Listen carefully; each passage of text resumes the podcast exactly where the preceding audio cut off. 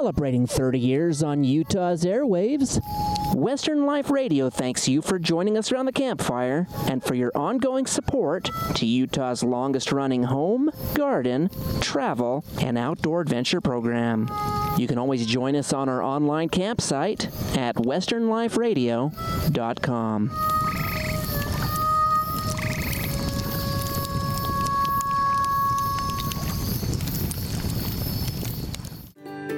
matter what's bugging you this summer in your garden, the USU Extension Service Integrated Pest Management Program can help you find solutions. From free fact sheets and books to seminars and updated pest advisories, this website will point you in the right direction. To find these and other free resources, stop at extension.usu.edu forward slash pests. Did you know that Utah's off highway vehicle and personal watercraft youth education programs, required by law, are now online at www.stateparks.utah.gov? All youth must carry this certification while operating on Utah's waters or public lands. PWC education is required for youth aged 12 to 17.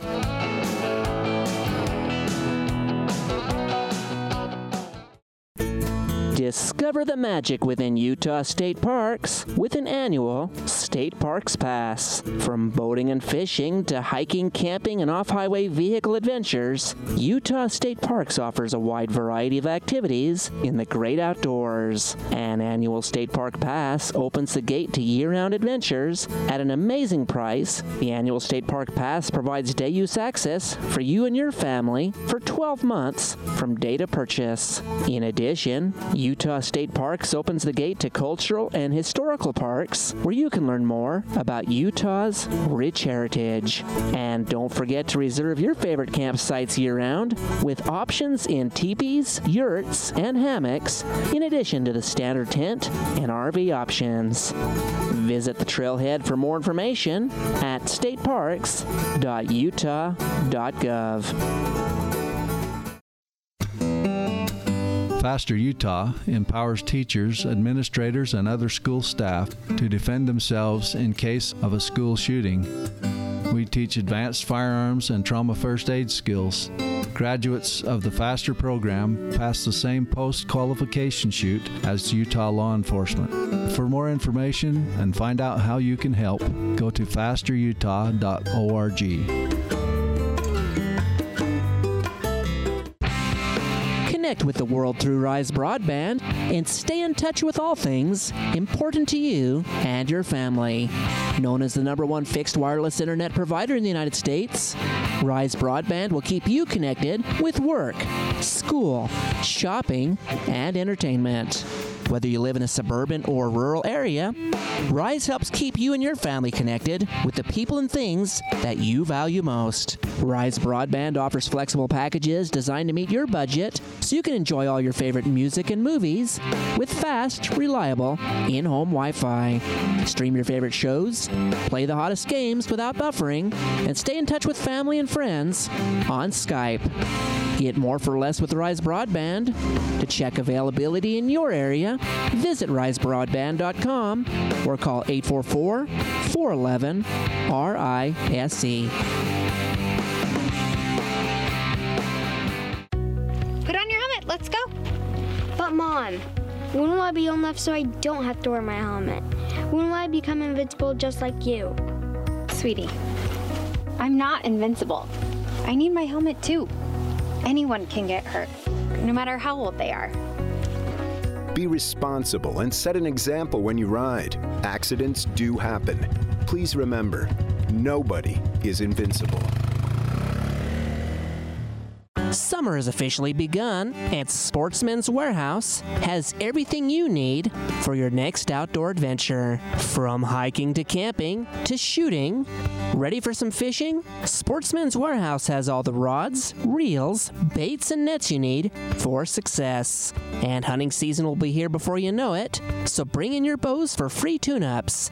The best part of all is that at Sportsman's Warehouse, you'll find knowledgeable people who are passionate about what they do, and they will get you just what you need. Sportsman's Warehouse, take it outside.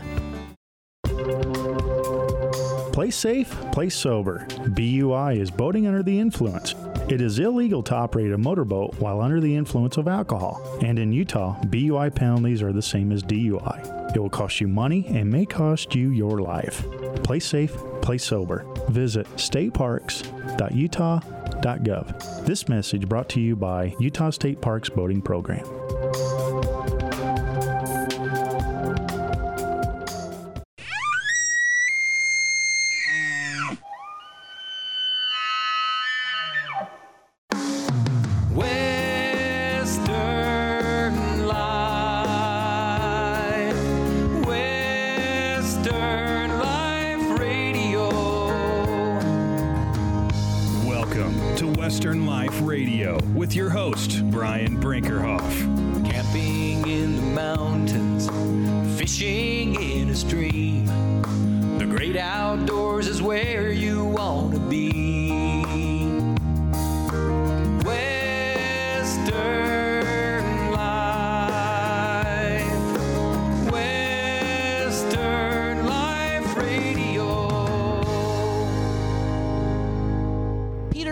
Joins us on the shoreline once again with Salt City Bassmasters and TBF. Thank you for taking a few minutes with us.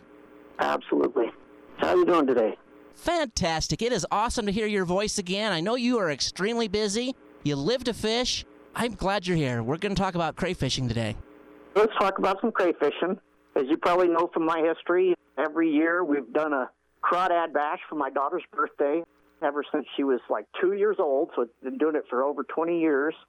And we went up this last weekend and last Friday caught a whole bunch, boiled them up, brought them home, and had a big birthday party with crawdads and the big Cajun crawdad boil. It was awesome.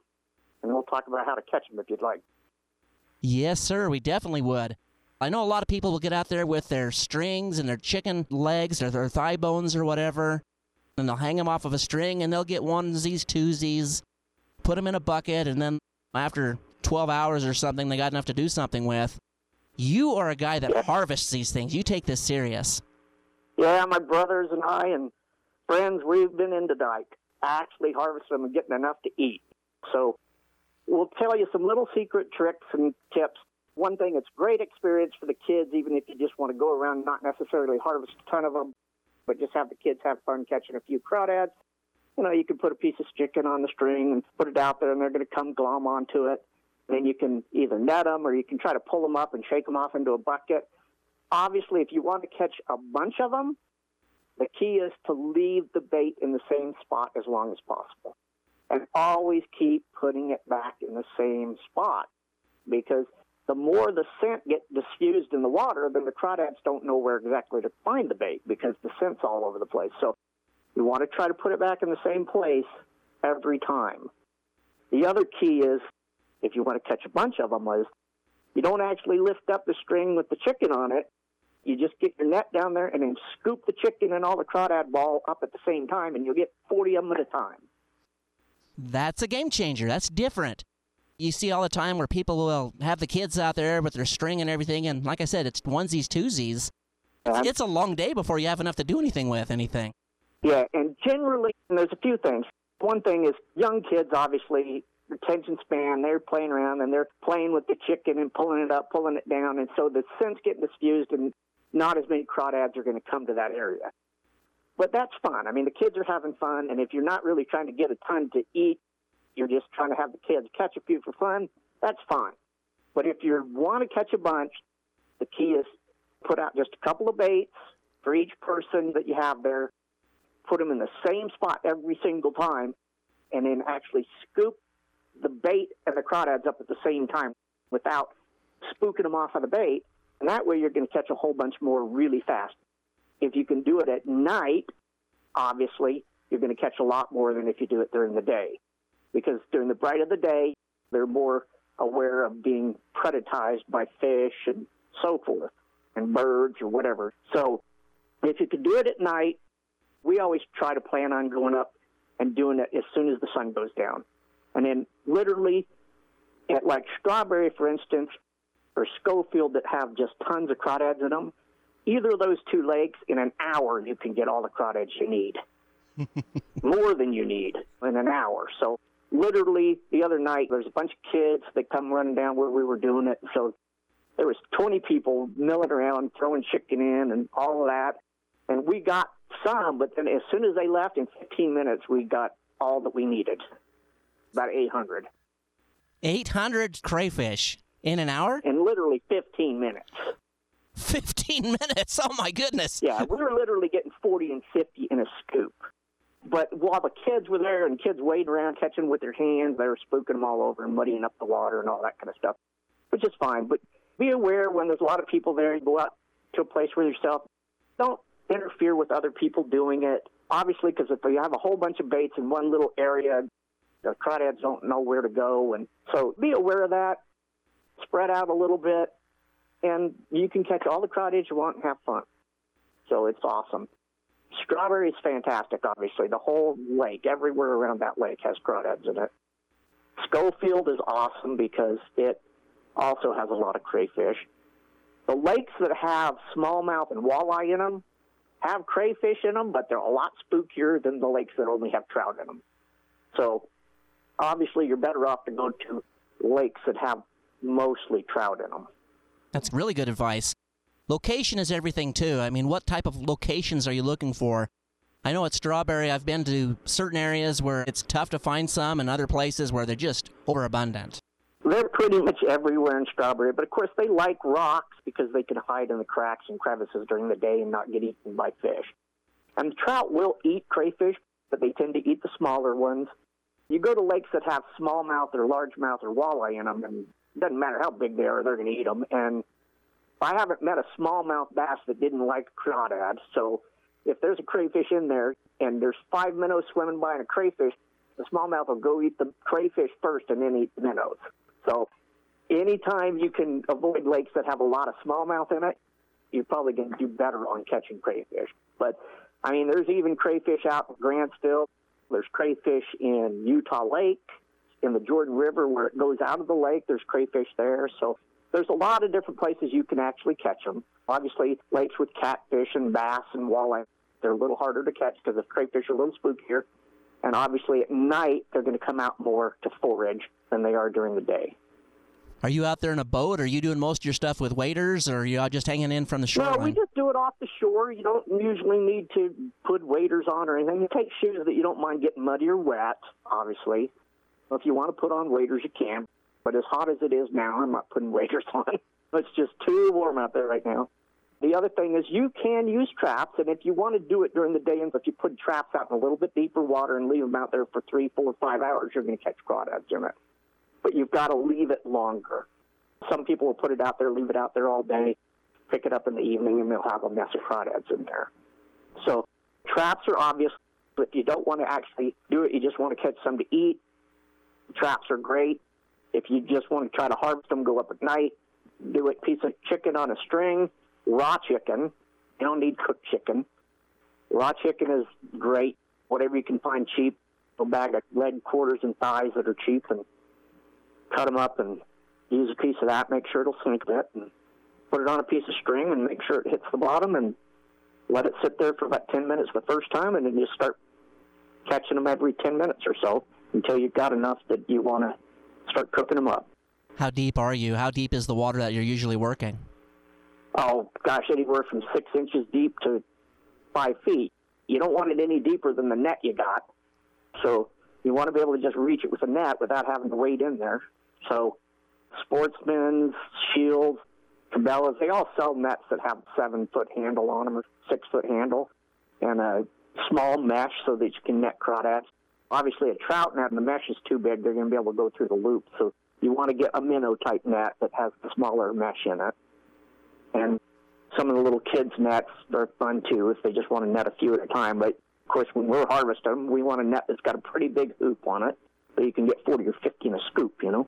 I don't know very many people other than you that can get that many at a time. And like you say, we're into harvesting them. Now, one thing I do want to say is obviously you can't transport them alive, so you want to be careful. Make sure you're not leaving the area. Obviously, if you're at Strawberry and you're going to your campsite, you're okay, but don't transport them, especially out of the drainage, because you will get a ticket for transporting them alive because the division doesn't want people illegally transferring them to other bodies of water. So what we generally do is we'll cook them right there at the lake. And the other thing you can do is actually just like save the tails and claws. So you would devein them, and you can do that by pinching the middle fin of the tail and pinching hard and twisting it and pulling it out. And that'll take the gut vein out, the intestinal tract out of the tail, and then just rip off the tail, throw it on ice. If they have big claws that you want to keep, throw them on ice. And just chill them down really fast. Then they'll be fine and dandy till you take home and cook up. If you want to do them whole, then what I always tell people is the turkey fryer is the greatest thing in the world for cooking crawdads. You get your turkey fryer burner out there with your big pot, fill it up halfway full of water, put in some Zatarain's crawfish boil in there, a good amount of salt, spices, some cayenne pepper, depending on how hot and spicy you like stuff.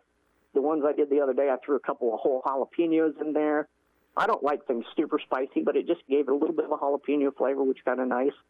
I put in some cayenne pepper, then some whole garlic cloves, put in an onion, cut a lemon up and throw it in there, and then maybe a quarter cup of vinegar to three or four gallons of water. And the vinegar just helps when you're shelling them. It helps them not stick to the shell so that they come out of the shells a little bit easier. How long does it take to process 800 crayfish? Well, if you got people who know what they're doing and can do them fast, it was about 15, 20 minutes to get them all in the pot cooking up. When you're doing it in a big pot, like on the turkey fryer, and you got three or four gallons of water in there, it takes 15 or 20 minutes to get that water up to boiling. So get that going while you're catching them. If you're going to do it right there at the lake, what we do. And then that way you get it boiling, and then you start getting a bunch of them, and then you can have the kids out there still catching them after you teach them how to do it and actually get a bunch. And then you just sit there and devein them and throw them in the pot and get them boiling up, and then after you got however many you want, let the pot sit with no heat on it till they all sink. That's going to absorb all that flavor.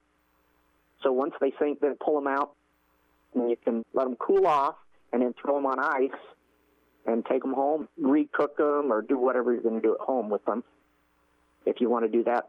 Or awesome thing is to just go get a campsite up at Strawberry for the weekend and have a big party up there. We did that with my brother about two weeks ago.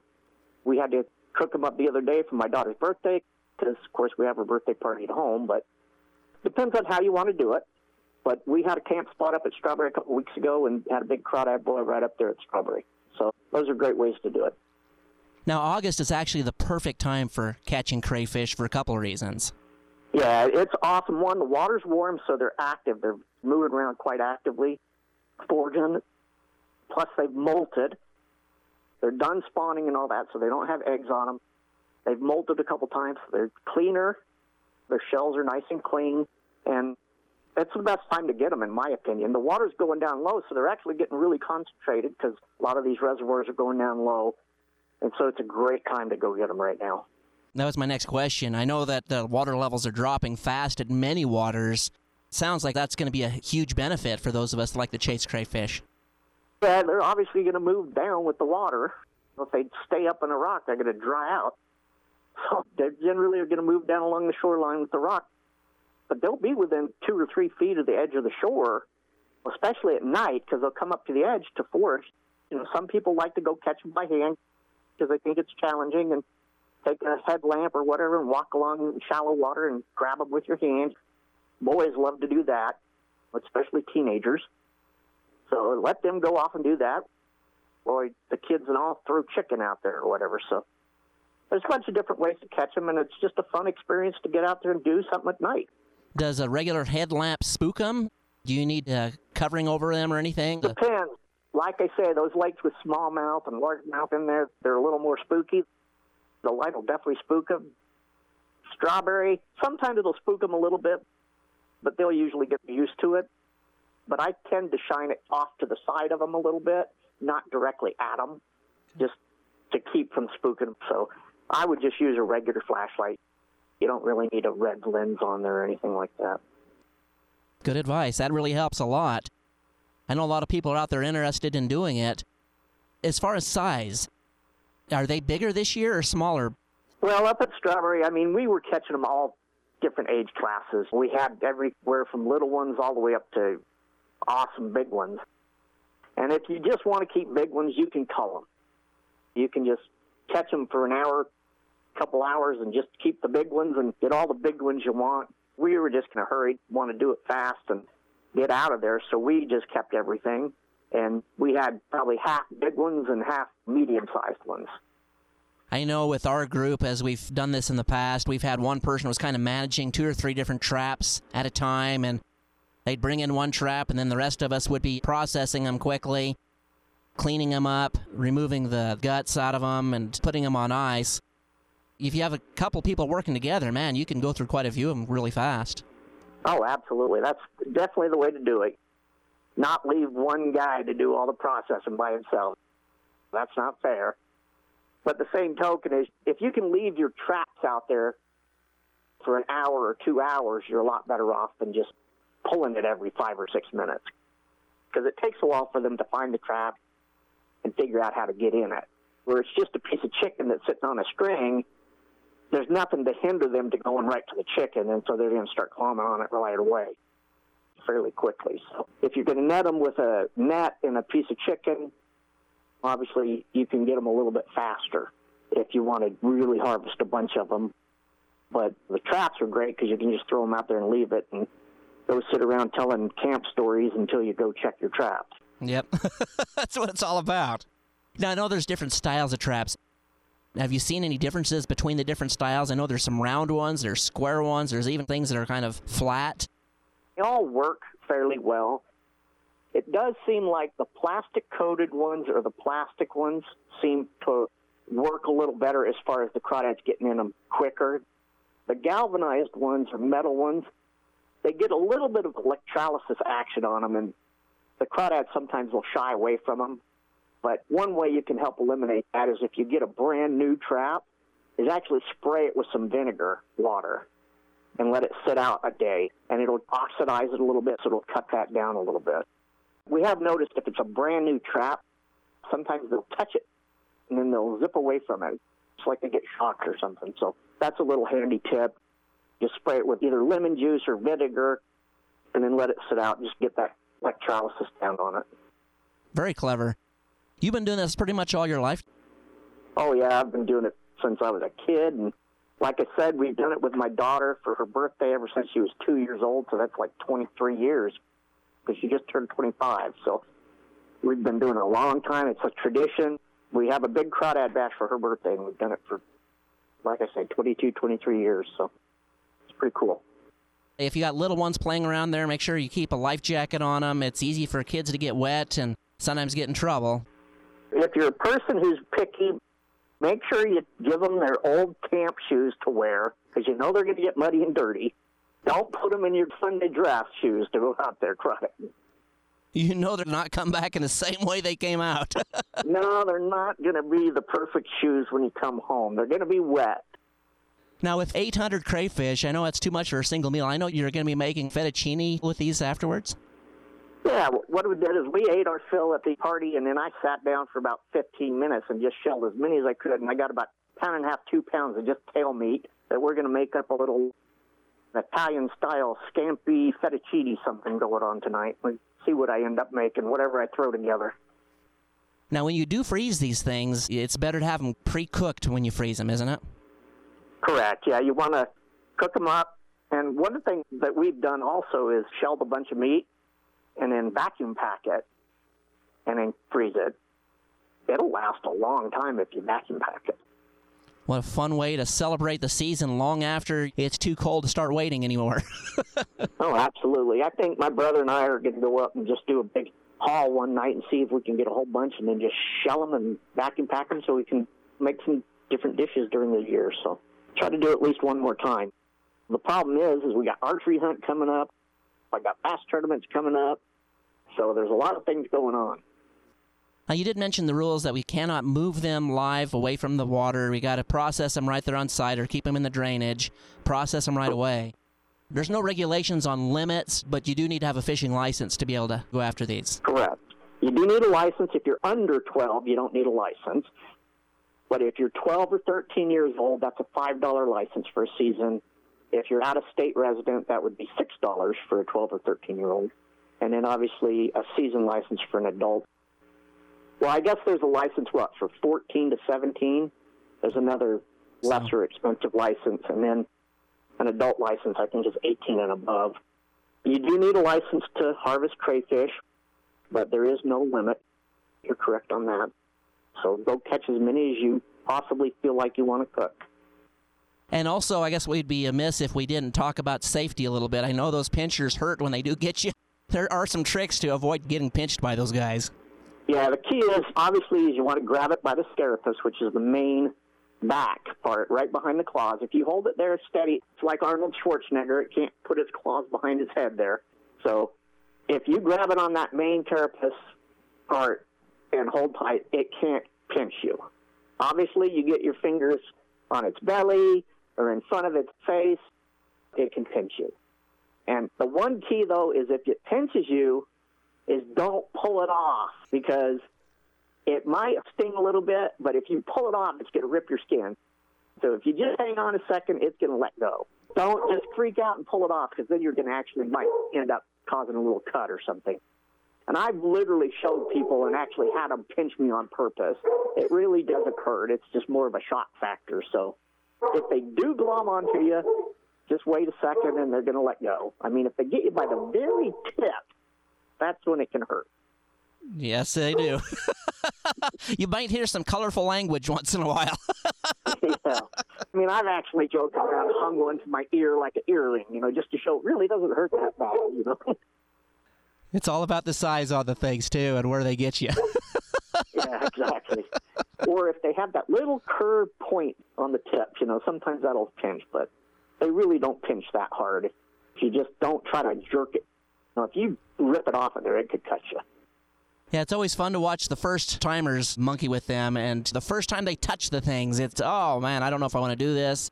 Once you get used to it, you can handle them pretty good and pretty fast. We had a newbie with us on this last Friday night. He was a 13 year old, never caught a crawdad in his life, and we took him up there with us. And afterwards, he said, "You know, that was a lot more fun than I thought it was going to be." So kids really do enjoy doing it. So get them up there and experience something different. Agreed, hundred percent. Anything else we should be talking about crayfish real quick? No, just make sure you don't transport them live. If you want to just take them home and just, like I say, devein them and rip off the tails and throw them on ice. If you got some bigger claws, snap them off and throw them on the ice. They'll be fine as you chill them down quick. They'll be fine till you get them home and cook them up. Or, like I say, the turkey fryer burner in a big pot. Can't go wrong. Get that heating up while you're catching them, and then just bring them over and start throwing them in there. And then you don't have to really think about the processing factor because when you get them home, they're all cooked and everything ready to go. Or just, like I say, have a camp up at Strawberry or Schofield or wherever and just cook them right up there and have a big party. I've noticed it does help a lot to cook those while you're there. By the time you get home, you're tired, and then you're pushing to get it all done in time before they go bad on you. Oh, absolutely, yeah. So that's why I would say there's different ways to do it. The other thing is, is if you want to get a bunch of them, just cook them up there, and then you can cool them down, take them home, throw them on ice. What I like to do is put ice in the bottom of the cooler, put something between that there, throw them on there, put something that'll drain down the side, put a little ice on top so it'll cool them down without getting too much melted ice water in them to take away some of the flavors and cool them down and you're fine. Take them home, shell them up, recook them when you get home. If you want to just have your Cajun boil at home, you can cook them up and put them out there with the corn and taters and the whole deal. Do the big Cajun boil at home. Nice. Even though they're already cooked, all you're doing is basically get the potatoes going, get your seasoning in the pot, all that stuff, and then throw the already cooked crawdads in right at the end with it and get them hot again, and you're good to go. As far as preparation for them, I know there's tons of recipes online. There's lots of different ways you can go with these things. They're all good. They're all delicious. Get plenty of extra so you can make multiple meals like what you're doing. Absolutely. The one thing I'll tell people if you want a little hint is what I found out is make sure you put enough salt in the water. A lot of people don't put enough salt in the water. And it's really important. Like I say, I usually put close to a cup of salt, but I'm doing a pot that's holding like three or four gallons of water. So I'm putting dang near three quarters of a cup to a cup of salt in three or four gallons of water. And then taste it. Make sure it tastes a little bit salty to you. Throw in a couple bags of Zatarain's. It's already prepackaged. It's basically pickling spice. If you want to use it loose, just buy some pickling spice from the store and throw that in there. But the Zatarain's bags are great. If you like it hot and spicy, throw in some red pepper flakes. If you like a little flavor of jalapeno, you can throw in some fresh jalapeno peppers. We always put in fresh garlic cloves. We always cut up an onion, throw it in there, cut up a lemon, throw it in there. And then, like I say, a quarter cup of vinegar or so just to help deshell them. And then any kind of spices you really like, throw in there. If you really like tarragon, then throw a little bit of that in there. You know, you could throw ginger in there. I will say, if you like the Swedish style, they tend to put more vinegar in theirs. And so it gives it a little vinegary taste.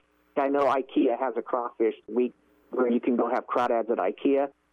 And theirs have a little bit of vinegary flavor to them because the Swedish people put vinegar and dill in theirs, which I'm not a big fan of vinegar and dill. So I put a little bit of vinegar in there for the deshelling thing, but I'm more into the Cajun spice.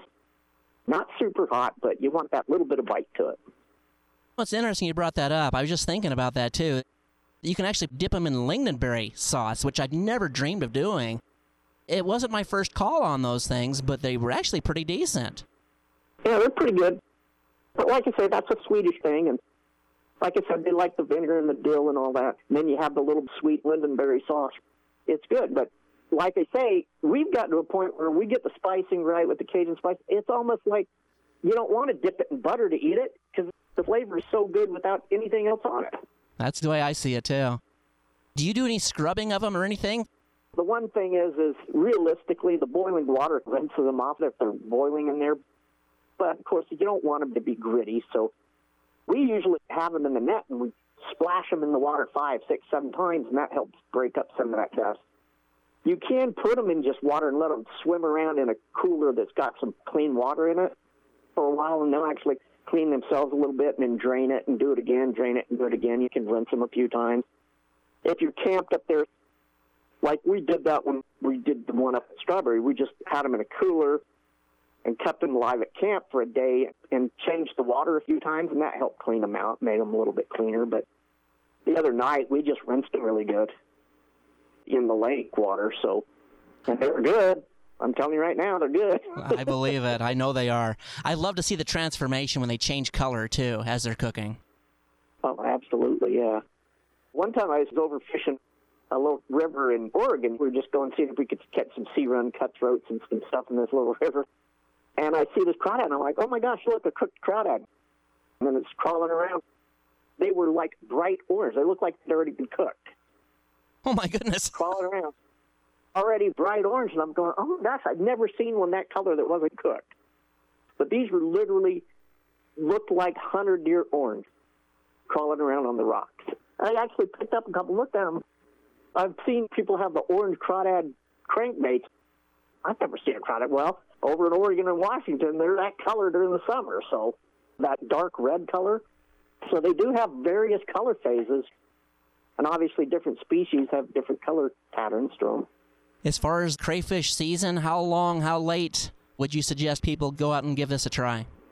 I mean, I know people who've caught them when they were ice fishing, caught one onto their bait.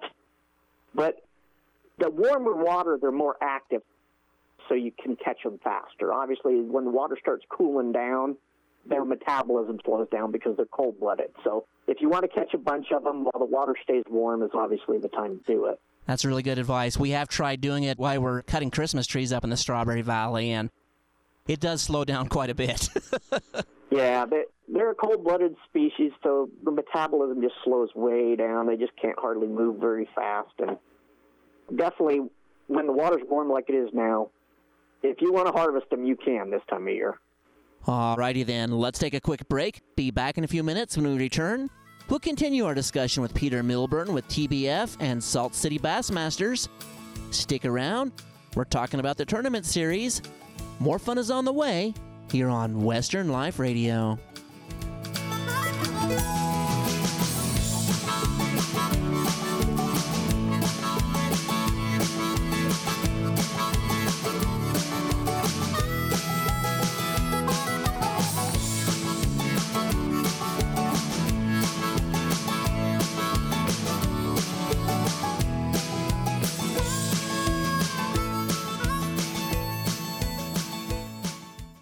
Choose your adventure.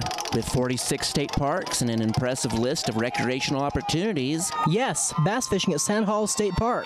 visitors might have a hard time choosing what to do each weekend. Woo! Windsurfing at Deer Creek State Park. Choose your adventure, explore Utah, and create memories at Utah State Parks. For campground reservations, ideas for your next adventure, or to purchase an annual pass, stop by stateparks.utah.gov. Warning, bad guys. Utah has school staff members that can shoot as well as law enforcement and save the wounded. FasterUtah.org. Summer has officially begun, and Sportsman's Warehouse has everything you need for your next outdoor adventure. From hiking to camping to shooting. Ready for some fishing? Sportsman's Warehouse has all the rods, reels, baits, and nets you need for success. And hunting season will be here before you know it, so bring in your bows for free tune ups. The best part of all is that at Sportsman's Warehouse, you'll find knowledgeable people who are passionate about what they do, and they will get you just what you need. Sportsman's Warehouse. Take it outside. Our region is facing an exceptional drought, and the potential for wildfire is high. And agencies around the state are working together to meet the threat. Wildfire could strike in your community next. Are you prepared? Plan ahead now by remembering ready, set, go. Be ready by maintaining 100 feet of defensible space around your home and taking steps to harden your home and make it more fire resistant. Be set by having a wildfire action plan and knowing what important items to take with you in the event of an evacuation. And lastly, go. Evacuate early when a wildfire strikes in your area. We're prepared. We're prepared. We're prepared for wildfire. Are you? Explore the universe from one of Utah's dark sky parks. With more than 14 state park destinations to choose from, your family can gaze at the Milky Way, watch the moonrise, or make a wish during a meteor shower. With the right telescope, you can find nearby planets, tour distant galaxies, or capture the heavens with your own deep space photography. Your adventure begins with a camping reservation and a clear view to the darkened skies. Launch your epic nighttime adventure at stateparks.utah.gov.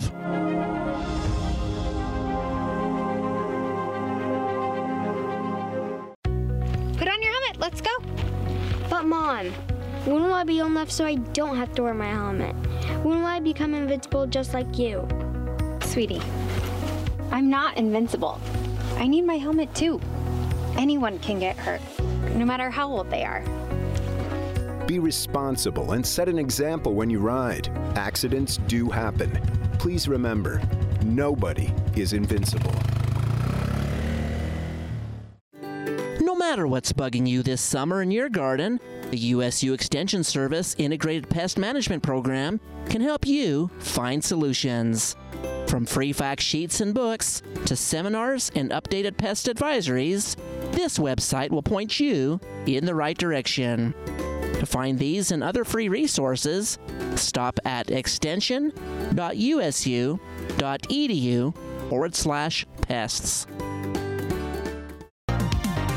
Y'all might think that a day on the lake is all fun in the sun on your bum, but you, my friends, are incorrect. Today we're gonna feel the burn together while Roy gets you ready for a safe day on the lake. Not only do life jackets save your lives, but they make you look amazing. Let's get started. This first routine is an important one. You gotta zip it, gotta zip it, gotta click it, zip it, click it. Looking good, Terry. Oh yeah, guys you got it. Fly down the boat. Wave to the boat. Scream for help. Oh! What's wrong, Terry? I just I just can't swim good. Oh, that's okay, little bird. That's what this is for. Oh. Woo! Thanks to my exercise, I think you're ready for a safe day on the lake. Just remember, always wear your life jacket. Connect with the world through Rise Broadband and stay in touch with all things important to you and your family. Known as the number one fixed wireless internet provider in the United States, Rise Broadband will keep you connected with work, school, shopping, and entertainment. Whether you live in a suburban or rural area, Rise helps keep you and your family connected with the people and things that you value most. Rise Broadband offers flexible packages designed to meet your budget so you can enjoy all your favorite music and movies with fast, reliable, in home Wi Fi. Stream your favorite shows, play the hottest games without buffering, and stay in touch with family and friends on Skype.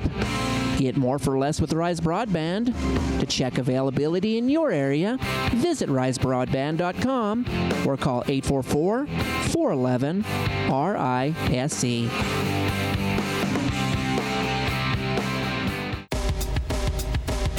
Now back to Western Life Radio with your host, Brian Brinkerhoff. Welcome back to Western Life Radio. I'm Brian Brinkerhoff, host this program. We have Mr. Peter Milburn joining us once again with TBF and Salt City Bassmasters. Now, you do more than just chasing crayfish this time of year. Throughout the year, you're actually also very busy with Salt City Bassmasters and TBF. Correct. Let's talk tournament bass fishing. This is a neat opportunity, a growing opportunity here in the state of Utah. A lot of people love their trout, but bass, my goodness, what a growing and fun sport. There's a lot of different opportunities out there for people if they're interested in getting into bass fishing or learning more about bass fishing. There's a lot of different opportunities out there. Salt City Bassmasters, which is Salt Space City Space Bass Space Masters. We have a Facebook page. You can go on there and send a message if you want to find information about the club. But it's a club. We have little club tournaments. You're not going to get rich fishing in our tournaments. You're not going to make a million dollars fishing in the club bass tournaments, but you're going to have fun and you can use it as an opportunity to learn as a stepping stone to see if you want to get more into it and going up the ladder. Plus, you don't need a boat. You can be a non-boater, and you don't need a expensive bass boat. I mean, guys will come and fish in a multi-species boat, a aluminum boat, or whatever, because we're fishing mostly the smaller lakes. So you don't need to have the high-speed bass boat to go fly 50 miles down Lake Powell. Okay, so if people want to start bass fishing and learn more about tournament type bass fishing, everybody in the club is willing to help new people out. If you come join the club, there are certain rules and restrictions to joining the club. You have to come to a couple meetings. You have to participate in a couple events before you can get voted into joining the club, which is fine. But you don't have to own a boat. Everybody's willing to help people learn more about bass fishing. If you want to get more involved and get into where you could potentially move up and go make more money, You've got TBF, which is part of the Major League Fishing, purchased the FLW and TBF and took it over. And so TBF stands for Tournament Bass Fishing. It was part of the FLW, and Major League Fishing purchased it, and took it over. And so they have qualifying events. They just had one at Flaming Gorge in July. I fished in that one. I took second. I could have won it, but Sid did a great job both days, and Sid Reeves won it and I finished second. So the top three people qualified for the divisional, which will be next year down at Lake Mojave, down in Arizona Nevada border. So we're going to be going down there. But there is going to be another qualifier for TBF in October to qualify to go to the semifinals, which will be down in Lake Mojave in Arizona. If you qualify on the Utah side in the tournament, if you're one of the top three boaters, or top three non-boaters qualify. And if you qualify, then TBF, the club helps give you $1,000 for travel expenses, $600 if you're a non-boater. Obviously, a boater's got to pull his butt down there. And then you share expenses to go down there. And obviously, a non-boater would team up with one of the boaters to go down together so you can share expenses. And so TBF is going to help you pay your travel expenses if you qualify to make it from Utah that's kind of a neat way to go. And then if you go to the divisional, if you can win that or qualify as the highest person from each state, then they could go to the national event where you could win a lot of money and make it. If you win that or qualify in a certain level, then you could actually get onto the next level of tours and start going into MLF, get sponsorships, all that. Also, BASS, which is Bass Federation, has what they call their qualifiers, and what they do is they have a state team. And so if you make the state team, then they go and they compete against four, five other states like California, Nevada. There's five states I think that they compete against, and it depends on where the tournament is. Last year it was in California, and you go compete about that. And if you're the top person from each state, they get to go to the nationals for boater and non-boater. And like last year, Terry Peterson, who's the fishing category manager for Sportsman, last year he won the national tournament as the non-boater. He won the non-boater side at the national tournament, which was really awesome. Guy from Utah won the national non-boater side, and he qualified high enough so he fished the last day. They actually provided him with a boat, and he fished the last day for the overall title because he was in the top 30 or whatever you had to be to fish the last day. So that was kind of cool. He didn't do that well on the last day because he was afraid to kind of run some of the places he'd been fishing because he thought he'd rip the lower unit off the motor or something. Interesting. He, you know, he hadn't been driving the boat all week, so.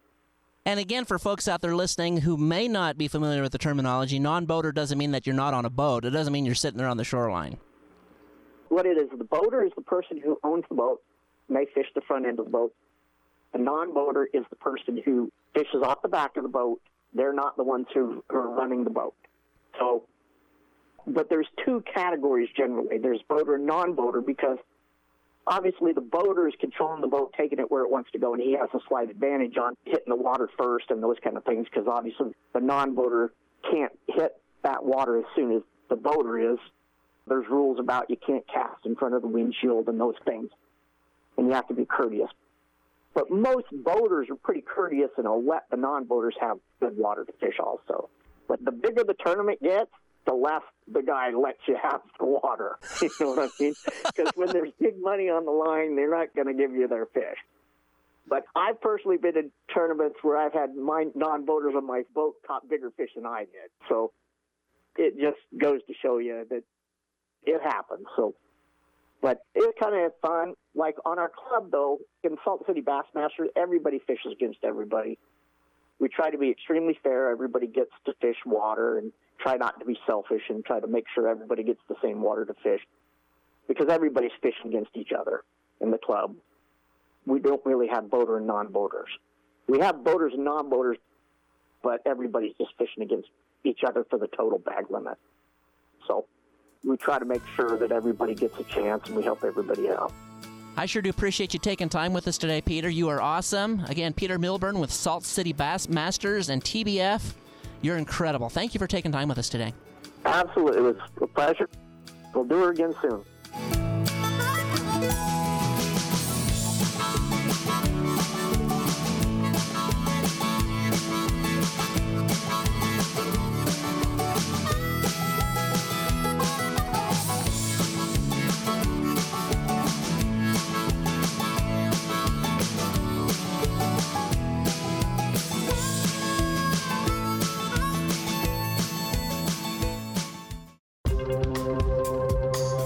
Play safe.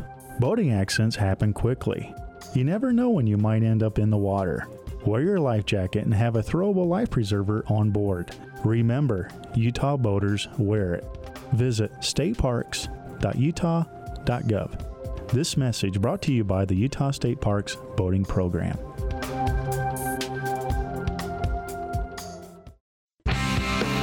Connect with the world through Rise Broadband and stay in touch with all things important to you and your family. Known as the number one fixed wireless internet provider in the United States, Rise Broadband will keep you connected with work, school, shopping, and entertainment. Whether you live in a suburban or rural area, Rise helps keep you and your family connected with the people and things that you value most. Rise Broadband offers flexible packages designed to meet your budget so you can enjoy all your favorite music and movies with fast, reliable, in home Wi Fi. Stream your favorite shows, play the hottest games without buffering, and stay in touch with family and friends on Skype. Get more for less with Rise Broadband. To check availability in your area, visit risebroadband.com or call 844 411 RISE. Put on your helmet. Let's go. But, Mom, when will I be old enough so I don't have to wear my helmet? When will I become invincible just like you? Sweetie, I'm not invincible. I need my helmet too. Anyone can get hurt, no matter how old they are. Be responsible and set an example when you ride. Accidents do happen. Please remember, nobody is invincible.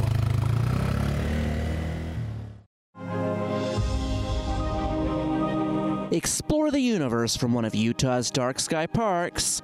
With more than 14 state park destinations to choose from, your family can gaze at the Milky Way, watch the moonrise, or make a wish during a meteor shower.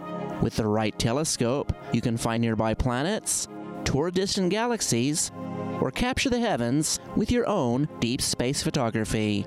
Your adventure begins with a camping reservation and a clear view to the darkened skies. Launch your epic nighttime adventure at stateparks.utah.gov. Gun free school zones make for soft targets for those who would do school violence.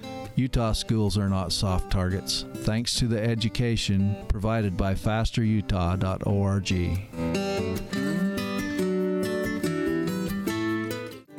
No matter what's bugging you this summer in your garden, the USU Extension Service Integrated Pest Management Program can help you find solutions. From free fact sheets and books to seminars and updated pest advisories, this website will point you in the right direction. To find these and other free resources, stop at extension.usu.edu forward slash pests. Ricky, my man. Hey, headed out on the lake, I see. These fish aren't gonna catch themselves, am I right? Got some brewskis from my broski. No, thank you. That's illegal. What? Come on, aren't you the guy that wrestled the buffalo on Antelope Island? First of all, they're called bison, and I was delivering a breech calf. Wow, come on, man. I'll trade you this six of suds for that life jacket. A real man always wears his life vest. And he never partakes of alcohol while operating a boat. Everyone knows that. You, not, not everybody does. Everybody knows that. You got me.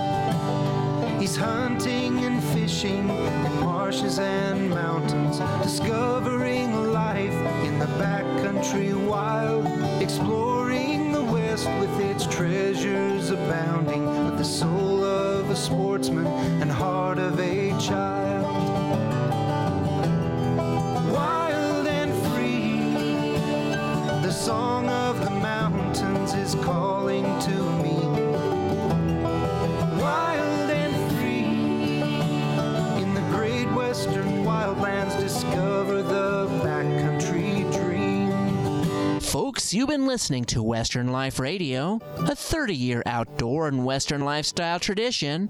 Thanks for joining us. May all your days be filled with new adventures. I'm Brian Brinkerhoff.